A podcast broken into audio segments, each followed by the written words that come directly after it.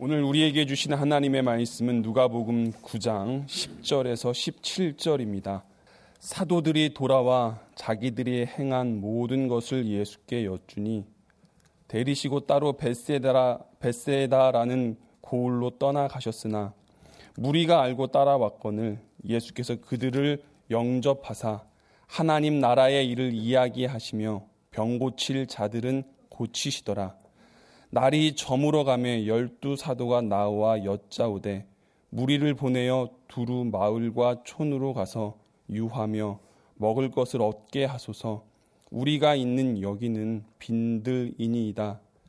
예수께서 이르시되 너희가 먹을 것을 주라 하시니 여짜오되 우리에게 떡 다섯 개와 물고기 두 마리밖에 없으니 이 모든 사람을 위하여 먹을 것을 사지 아니하고서는 할 수 없사옵나이다 하니 이는 남자가 한 오천 명 되밀어라. 제자들에게 이르시되 때를 지어 한 오십 명씩 앉히라 하시니 제자들이 이렇게 하여 다 앉힌 후 예수, 예수께서 떡 다섯 개와 물고기 두 마리를 가지사 하늘을 우러러 축사하시고 떼어 제자들에게 주어 무리에게 나누어 주게 하시니 먹고 다 배불렀더라. 그 남은 조각을 열두 바구니에 거두니라. 아멘.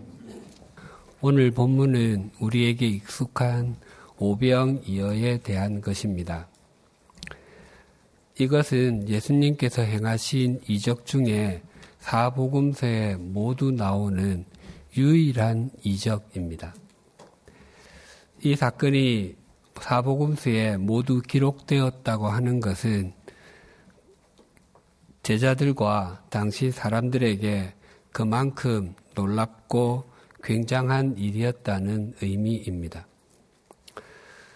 한 부모 스라에 태어난 대여섯 명의 형제 자매들이 함께 자라도 집안에서 있었던 일에 대한 기억과 느낌, 추억이 각각 다를 것입니다.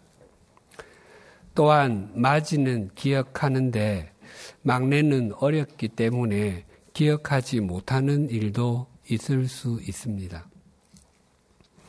부모님이 세상을 떠나시고 장성한 동기들이 명절이나 특별한 날에 함께 모여 과거의 일들을 추억할 때가 있습니다. 그때에 형제 중 하나가 부모님이 살아 계실 때 우리 집에서 가장 기억에 남는 사건은 무엇이었을까라고 질문했을 때 동기들이 이구동성으로 우리 집에는 방이 여섯 개가 있어서 하나는 부모님이 쓰시고 우리 오남매가 각각 방을 하나씩 썼었는데 아버지의 사업이 부도가 나는 바람에 방이 두 개 있는 집도 겨우 구해서 남자들 한 방, 여자들 한 방 썼던 3년이었지라고 이야기할 수 있습니다. 예수님의 열두 제자들에게 예수님과 함께 보냈던 3년 동안 가장 기억에 남는 사건은 무엇이었습니까? 라고 질문을 하면 십자가와 부활은 물론 제외하고서 말입니다. 아마 각각의 기억과 추억들이 다르겠지만 그들 모두가 한 목소리로 오병이어의 사건이라고 대답했을 것입니다. 오병이어의 사건이 제자들과 당시 사람들에게 놀랍고 굉장한 일이었음을 보여주는 또 하나의 증거는 그 일 후에 사람들이 예수님을 왕으로 세우려고 했다는 것입니다. 요한복음 6장 14, 15절은 이렇게 증거합니다. 그 사람들이 예수께서 행하신 이 표적을 보고 말하되 이는 참으로 세상에 오실 그 선지자라 하더라. 그러므로 예수께서 그들이 와서 자기를 억지로 붙들어 임금으로 삼으려는 줄 아시고 다시 혼자 산으로 떠나가시니라. 그 선지자는 메시아를 의미합니다. 당시 로마의 압제를 받고 있었던 이스라엘 백성들은 메시아를 간절하게 기다리고 있었습니다. 그분이 오시기만 하면 자신들이 고통에서 해방될 것이라고 굳게 믿고 있었습니다. 예수님께서 빵 다섯 개와 물고기 두 마리로 남자들만 해도 5천 명이 넘는 사람들을 먹이시자 저분이 그토록 기다리던 메시아가 틀림없다고 생각했던 것이었습니다. 그때나 지금이나 다르지 않습니다. 각 나라에서 해결해야 할 최고의 화두는 경제 문제입니다. 우리나라도 지금 당면한 경제적으로 해결해야 할 일들이 많이 있습니다. 한미 FTA를 비롯한 수입 철강과 알루미늄에 고율의 관세를 부과하겠다는 미국발 관세 폭탄과 한미 기준 금리 역전에 대한 우려, 한국 GM 군산 공장 폐쇄 결정, 청년 일자리 문제, 최저 시급 인상으로 인한 사회 변화 등의 문제들이 있습니다. 그래서 오병이어의 기적을 본 사람들이 예수님을 왕으로 세우려고 했던 것이 충분히 이해가 됩니다. 물론 예수님께서는 그 자리를 피하셔서 홀로 산으로 가셨지만 말입니다. 그래서 우리도 오늘 이 본문을 중요하게 생각해야 합니다. 경제적인 문제를 해결받기 위해서가 아니라 우리 신앙의 중요한 원리들을 깨달을 수 있기 때문입니다. 10절이 이렇게 증가합니다. 사도들이 돌아와 자기들이 행한 모든 것을 예수께 여쭈니 데리시고 따로 베세다라는 고을로 떠나가셨으나 예수님에 의해 보내심을 받았던 제자들이 여러 마을들을 다니며 하나님 나라의 복음을 전했습니다. 그리고 돌아와서 어떤 일이 있었는지 모두 보고 드렸습니다. 그러자 예수님께서는 그들을 데리시고 베세다로 가셨습니다. 거기로 왜 가셨는지 본문에는 나타나 있지 않지만 마가복음에는 그 이유를 명확하게 설명하고 있습니다. 마가복음 6장 30절, 31절이 이렇게 증가합니다. 사도들이 예수께 모여 자기들이 행한 것과 가르친 것을 낱낱이 고하니 이르시되 너희는 따로 한적한 곳에 가서 잠깐 쉬어라 하시니 이는 오고 가는 사람들이 많아 음식 먹을 겨를도 없습니다. 예수님께서는 제자들이 쉬기를 원하셨습니다. 쉼은 하나님께서 우리에게 주신 큰 은총 가운데 하나입니다. 오늘날과 같이 평균 수명이 길어지고 평생 직장, 평생 직업이 사라진 시대에는 많은 돈을 벌지는 못해도 나이가 들어서도 할 수 있는 일이 있다는 것은 큰 은총일 것입니다. 그러나 일을 하기만 하고 쉬지 않는다면 이내 그 사람의 삶에는 문제가 생길 것입니다. 하나님께서 우리 인간을 버튼을 누르기만 하면 작동하는 기계로 만들지 않으셨습니다. 어떤 자세로 얼마만큼 일을 할지를 알고 어떻게 쉴지를 아는 사람이 지혜로운 사람입니다. 예수님과 제자들은 한적한 곳에 쉬기를 원하셨지만 사람들이 가만두지 않았습니다. 11절이 이렇게 증가합니다. 무리가 알고 따라왔거늘 예수께서 그들을 영접하사 하나님 나라의 일을 이야기하시며 병 고칠 자들은 고치시더라. 예수님께서는 찾아온 사람들을 맞아주셔서 그들에게 하나님의 나라를 전하시고 병든 사람들을 고쳐주셨습니다. 예수님께서 제자들을 내보내실 때에도 하나님의 나라를 전하게 하시고 병든 사람을 고치게 하셨습니다. 하나님의 나라를 전하는 것이 영적인 공급이라고 한다면 병을 고치는 것은 육체적인 필요를 공급하는 것이라고 할 수 있습니다. 그러니까 예수님은 우리의 영적 필요와 육체의 필요를 함께 채우시는 분이십니다. 그래서 우리의 영혼을 위한 필요를 구하는 것은 바른 것이지만 육체, 몸을 위한 필요를 구하는 것은 기복적인 것이라 하여 무조건 배척한다면 그것은 바른 신앙인의 태도가 아닙니다. 예수님은 우리의 영혼만을 구하기 위하여 오신 분이 아니라 인간 자체를 구원하시기 위하여 오셨습니다. 만약 우리의 영혼만이 소중하고 육체는 무가치하기만 하다면 예수님께서는 오늘 본문의 오병이어의 이적을 일으키지 않으셨을 것입니다. 또한 예수님께서 우리에게 가르쳐 주신 주님의 기도에 오늘날 우리에게 일용할 양식을 주옵시고라는 구절도 없었을 것입니다. 그래서 우리는 우리의 필요를 주님께 구할 수 있습니다. 그것이 이상한 것이거나 수준이 낮은 것이 결코 아닙니다. 그런데 한 가지 주의하셔야 할 것이 있습니다. 11절을 다시 봉독하겠습니다.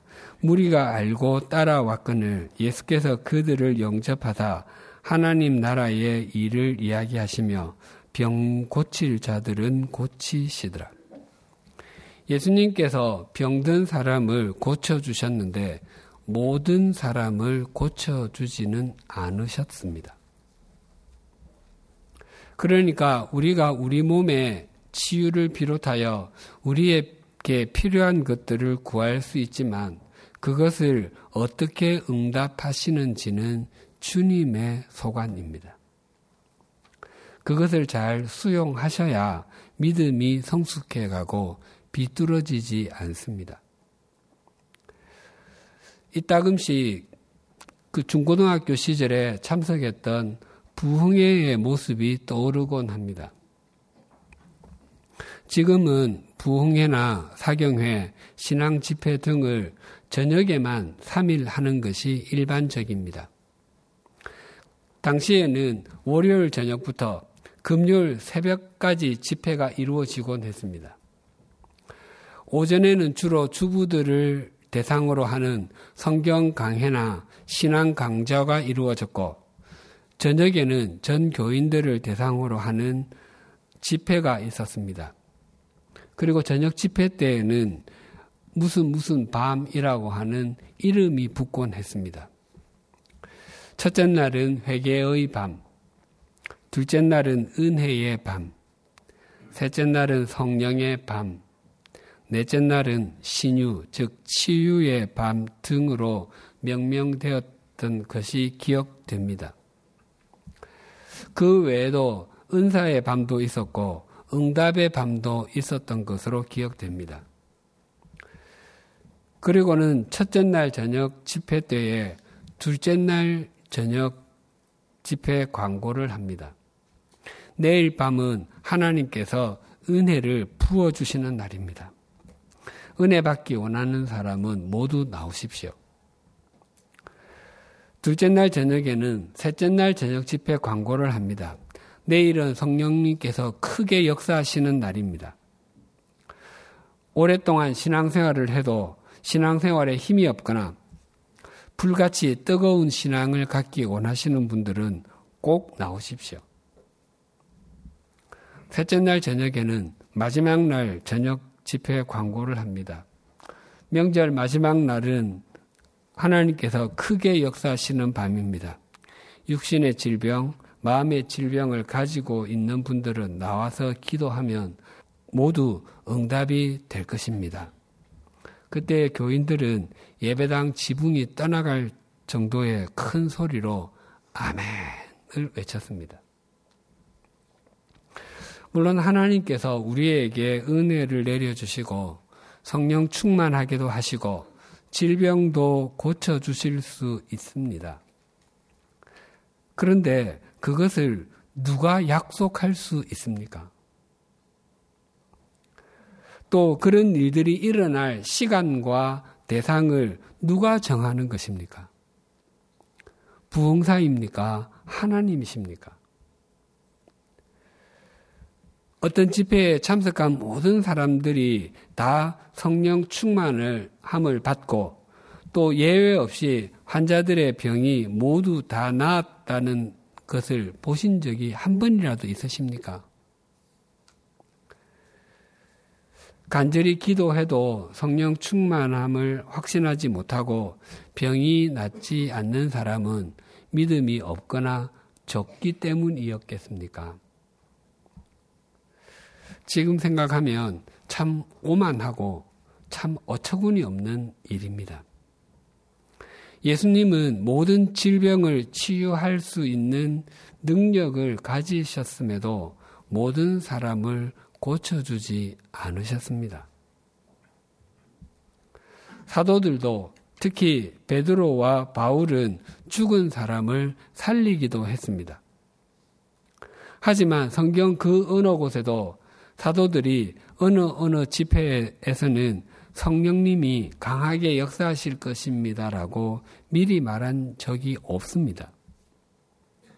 또 어느 어느 집회에서는 병든 자들이 일어나게 될 것입니다라고 예고한 적도 없습니다.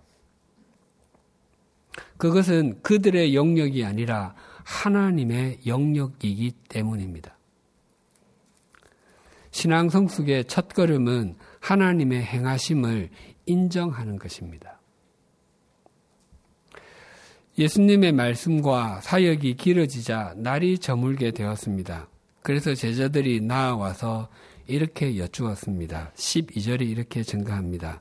날이 저물어 가매 열두 사도가 나와 여짜오되 무리를 보내어 두루 마을과 촌으로 가서 유하며 거기 유하며 먹을 것을 얻게 하소서 우리가 있는 여기는 빈 들이니이다. 제자들은 예수님께 지금 이곳은 아무것도 없는 빈 들이기 때문에 잠시 휴식 시간을 가져서 스스로 먹을 것을 해결하고 오게 하는 것이 어떻겠습니까? 라고 제안했습니다. 그런데 요한복음에 보면 제자들이 이 말을 하기 전에 예수님께서 먼저 말씀하셨습니다. 요한복음 6장 5절 6절이 이렇게 증거합니다. 예수께서 눈을 들어 큰 무리가 자기에게로 오는 것을 보시고 빌립에게 이르시되 우리가 어디서 떡을 사서 이 사람들을 먹이겠느냐 하시니 이렇게 말씀하심은 친히 어떻게 하실지를 아시고 빌립을 시험하고자 하심이라. 빌립이 예수님 사역팀의 식량을 담당했던 것으로 여겨집니다.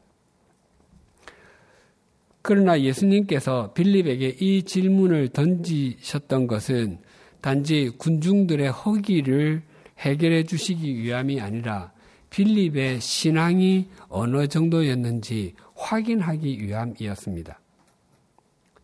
예수님의 질문에 빌립은 이렇게 답변했습니다.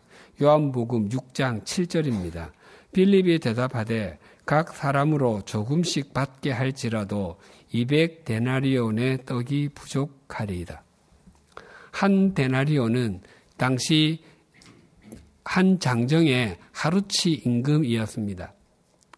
당시에 6인 가족이 기본 생계를 유지하는데 1년에 250데나리온에서 300데나리온 정도가 필요했었다고 합니다. 그러니까 200데나리온이면 4인 가족의 1년 기본 생계비 정도였습니다. 당시 한 데나리온으로 팔레스타인에서 빵을 살, 살수 있는 빵의 개수는 밀로 만든 빵은 12개, 보리로 만든 빵은 36개 정도였다고 합니다. 그러니까 200데나리온으로 밀빵은 2,400개, 보리빵은 7,200개를 살 수 있었습니다. 그런데 지금 모여 있는 사람의 수는 남자만 5천 명이니 여자들과 어린 아이들까지 합치면 최소한 1만 명 이상이 되었을 것입니다. 만약 200데나리온으로 빵을 사면 보리빵은 반 조각, 밀빵은 4분의 1 조각 정도 나누어 줄 수 있는 정도였습니다. 빌립이 말한 200데나리오는 요기 정도를 위한 최소한의 액수였습니다.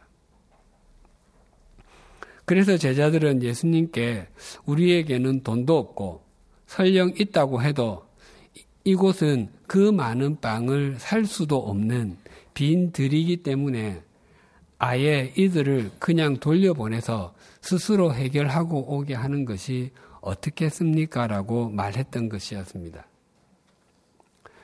제자들의 그러한 반응에 예수님께서는 이렇게 말씀하셨습니다. 13절 상반절이 이렇게 증가합니다. 예수께서 이르시되 너희가 먹을 것을 주라 하시니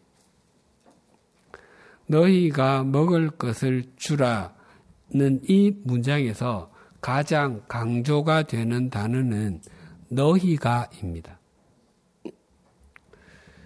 예수님의 이 말씀은 지금 빈 들에 있는 사람들의 저녁을 해결하는데 필요한 비용이 얼마인지를 확인하는 것보다도 또 그들로 각자 도생하게 하여 마을로 들어가 끼니를 해결하도록 하는 것보다도 그들로 하여금 먹게 해 주어야 할 사람이 바로 너희들이다라는 의미입니다.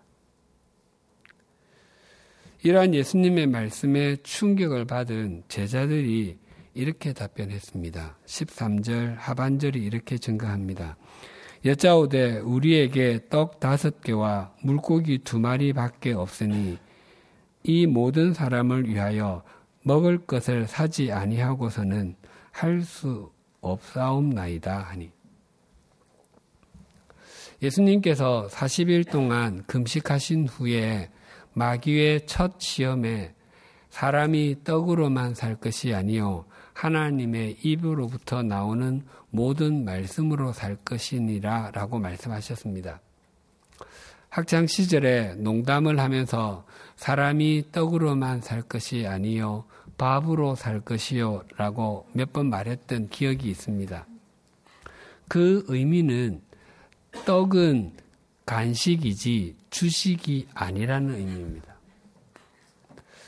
성경에서 떡으로 번역된 히브리어 단어는 레헴입니다. 특히 덩어리로 된 것을 지칭하는 말입니다. 그래서 베들레헴의 뜻이 베트는 집이거든요. 베들레헴의 뜻이 떡집 또는 빵집이 됩니다. 신약 성경에 떡으로 번역된 헬라어 단어는 아르토스인데 레헴과 의미가 동일합니다. 성경이 우리말로 번역될 때에 우리나라에는 빵이 없었습니다. 빵은 선교사들이 들어와 밀가루 반죽을 구워 먹었다고 알려지고 있습니다. 우리나라 사람들이 본격적으로 빵을 먹기 시작한 것은 6.25 전쟁 이후입니다. 구약시대의 이스라엘 백성들은 식사를 할 때에 빵과 고기, 음료수가 기본 양식이었습니다. 그래서 레헴과 아르토스의 중요한 의미는 간식이 아니라 주식이라는 의미입니다. 예수님께서 스스로를 가리켜서 나는 생명의 떡, 아르토스, 빵이니 내게로 오는 자는 결코 줄이지 아니할 터요 나를 믿는 자는 영원히 목마르지 아니하리라고 말씀하셨는데 예수님은 영원한 생명의 주식이 되시는 분이 시기에 우리는 예수님으로 인해서 줄이지 않을 수 있습니다. 그래서 우리 교회에서는 성경에 떡이라고 되어 있는 단어를 말할 때에 더 정확한 의미 전달을 위해서 성찬식이나 설교 때 등에 빵이라고 바꿔 말하고 있습니다. 빈들에 있는 사람들을 먹여야 할 사람들이 바로 너희들이다라는 예수님의 말씀에 제자들은 우리들에게는 빵 다섯 개와 물고기 두 마리밖에 없습니다라고 대답했습니다. 일명 오병이어입니다. 사실 더 정확하게 조어를 하면 오빵이어입니다. 빵 다섯 개와 물고기 두 마리, 그것도 작은 물고기입니다. 이것은 아주 적거나 없다는 것을 강조하는 말입니다. 우리말에도 없다는 것을 강조해서 표현할 때에 조금 있는 것으로 표현할 때가 있습니다. 예를 들어서 자녀들이 부모에게 조릅니다. 아빠, 엄마, 오늘 저녁은 우리 외식해요. 그때 부모가 그냥 우리 돈 없어 라고 말하는 것보다 우리 집에 돈이라고는 딱 100원짜리 두 개 있다. 그것이 돈이 없다는 것을 더 절실하게 표현하는 것입니다. 또한 월급이 적다는 것을 표현할 때도 월급을 쥐꼬리만큼 받는다고 합니다. 각종 벌레들의 꼬리는 쥐꼬리보다 훨씬 더 작지만 쥐꼬리는 자금의 대명사와도 같습니다. 빵 다섯 개와 물고기 두 마리가 바로 그 의미. 지금 빈들에 있는 사람이 남자들만 5천 명입니다. 먹을 수 있는 빵을 살 수 있는 돈이 있는 것도 아니고 또 돈이 있다고 해도 여기는 빵을 살 수 있는 것도 아니고 가지고 있는 것이라고는 기껏 한 소년의 도시락밖에 없는데 그것은 없는 것과 마찬가지입니다의 의미입니다. 누가복음 8장부터 지금까지 제자들은 예수님께서 행하시는 일들을 곁에서 목격했습니다. 예수님께서 갈릴리 호수에 내리친 광풍을 꾸짖으셔서 잔잔하게 하시는 것을 보았습니다. 군대의 귀신이 들려 옷도 입지 않고 무덤 사이에 살았던 사람을 치유해 주시는 것도 목격했습니다. 12년 동안 혈루증을 치료하느라 모든 재산을 다 쓰고서도 더 심한 증세만 남았던 여인을 고쳐주시는 것도 목격했습니다. 특히 베드로와 야고보, 요한은 회당장 야이로의 12살 된 딸을 살려주시는 것도 보았습니다. 그리고 예수님께서는 제자들을 내어 보내셔서 하나님 나라를 전하게 하실 때에 병을 고치며 귀신을 내어 쫓는 권세를 주셔서 하나님께서 자신들을 통해서 역사하시는 것도 체험했습니다. 그렇다면 지금 예수님께서 제자들에게 너희가 먹을 것을 주어라라고 말씀하실 때에 예수님께서 기대하셨던 대답은 무엇이었겠습니까? 주님, 우리는 가진 것이 없고 할 줄 아는 것도 없지만 주님 당신이시라면 충분히 이 사람들의 배고픔을 해결해 주실 수 있는 분이신 것을 믿습니다. 주님이 해결해 주십시오라는 말을 듣기를 기대하셨을 것입니다. 그러나 제자들은 그렇게 하지 못했습니다. 하지만 예수님께서는 제자들이 주님의 손에 빵 다섯 개와 물고기 두 마리를 쥐게 해드리자 주님께서는 그것으로 5천 명을 먹이고도 열두 바구니를 남기시는 역사를 행하셨습니다. 우리 교회에서 행하는 것 중에 의미가 없는 것이 없지만 표면적으로는 빵 다섯 개와 물고기 두 마리처럼 보이지만 실제적으로는 5천 명을 먹이는 것과 같은 은혜를 누릴 수 있는 것이 있습니다. 매달 첫째 주일에 지키는 나눔 주일입니다. 나눔 주일의 의미는 내가 여유가 있기 때문에 이웃을 돕기 위해서 여분의 새 물품을 가져온다는 것만이 아닙니다.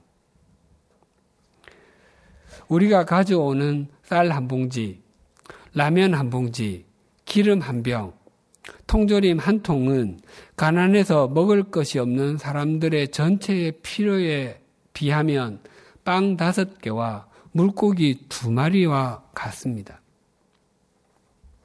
하지만 그것은 우리의 삶과 신앙에 하나님의 풍성함을 경험하게 해 줍니다. 우리가 시장에서 나 아닌 다른 사람을 위해서 먹거리를 구입한다는 것은 내 삶과 내 마음에 이웃을 위한 공간이 있다는 의미이고 하나님의 말씀에 순종하는 마음이 있다는 의미입니다. 또한 다른 사람을 위해 구입한 먹거리가 집안 한쪽이나 자동차 안에 있는 것을 자녀나 가족들이 보는 것은 삶의 이웃을 위한 공간이 있어야 한다는 것을 수백 마디의 말로 교육하는 것보다 훨씬 더 강력한 메시지입니다. 나눔주일은 주는 자가 받는 자보다 복이 있다는 예수님의 말씀처럼 우리가 가져온 물건을 받는 사람보다 우리들에게 훨씬 더 풍성한 의미를 줍니다. 오늘은 주님의 고난을 묵상하며 부활을 기리는 사순절 넷째 주일입니다. 우리가 가진 것이 많아 보이든 적어 보이든 그것은 영원하신 하나님 앞에서는 빵 다섯 개와 물고기 두 마리에 불과합니다. 우리의 지위와 신분이 아무리 높아 보이든 또 아주 낮아 보이든 그것도 삼위일체 하나님 앞에서는 빵 다섯 개와 물고기 두 마리에 불과합니다. 또한 우리의 지식의 양과 무엇을 행할 능력이 많아 보이든 적어 보이든 그것 역시 전능하신 하나님 앞에서 빵 다섯 개와 물고기 두 마리에 불과합니다. 아니, 우리 자신이 바로 빵 다섯 개와 물고기 두 마리입니다. 우리에게 무엇이 있든지 그것이 주님의 손에 들리면 또한 우리가 주님의 손 안에 있으면 그 의미가 생명과 영원으로 승화됩니다. 왜냐하면 우리를 위해서 십자가에서 피를 흘려주신 주님이 생명의 주식 영원한 빵이시기 때문입니다. 그 주님께 하나님께서 마음과 정성을 다하여 심어주신 삶의 자리에서 빵 다섯 개와 물고기 두 마리와 같은 우리를 내어 드리십시다. 그때에 우리는 5천 명을 먹이시는 주님의 역사의 통로, 주님의 손과 발이 될 것입니다. 기도드리시겠습니다.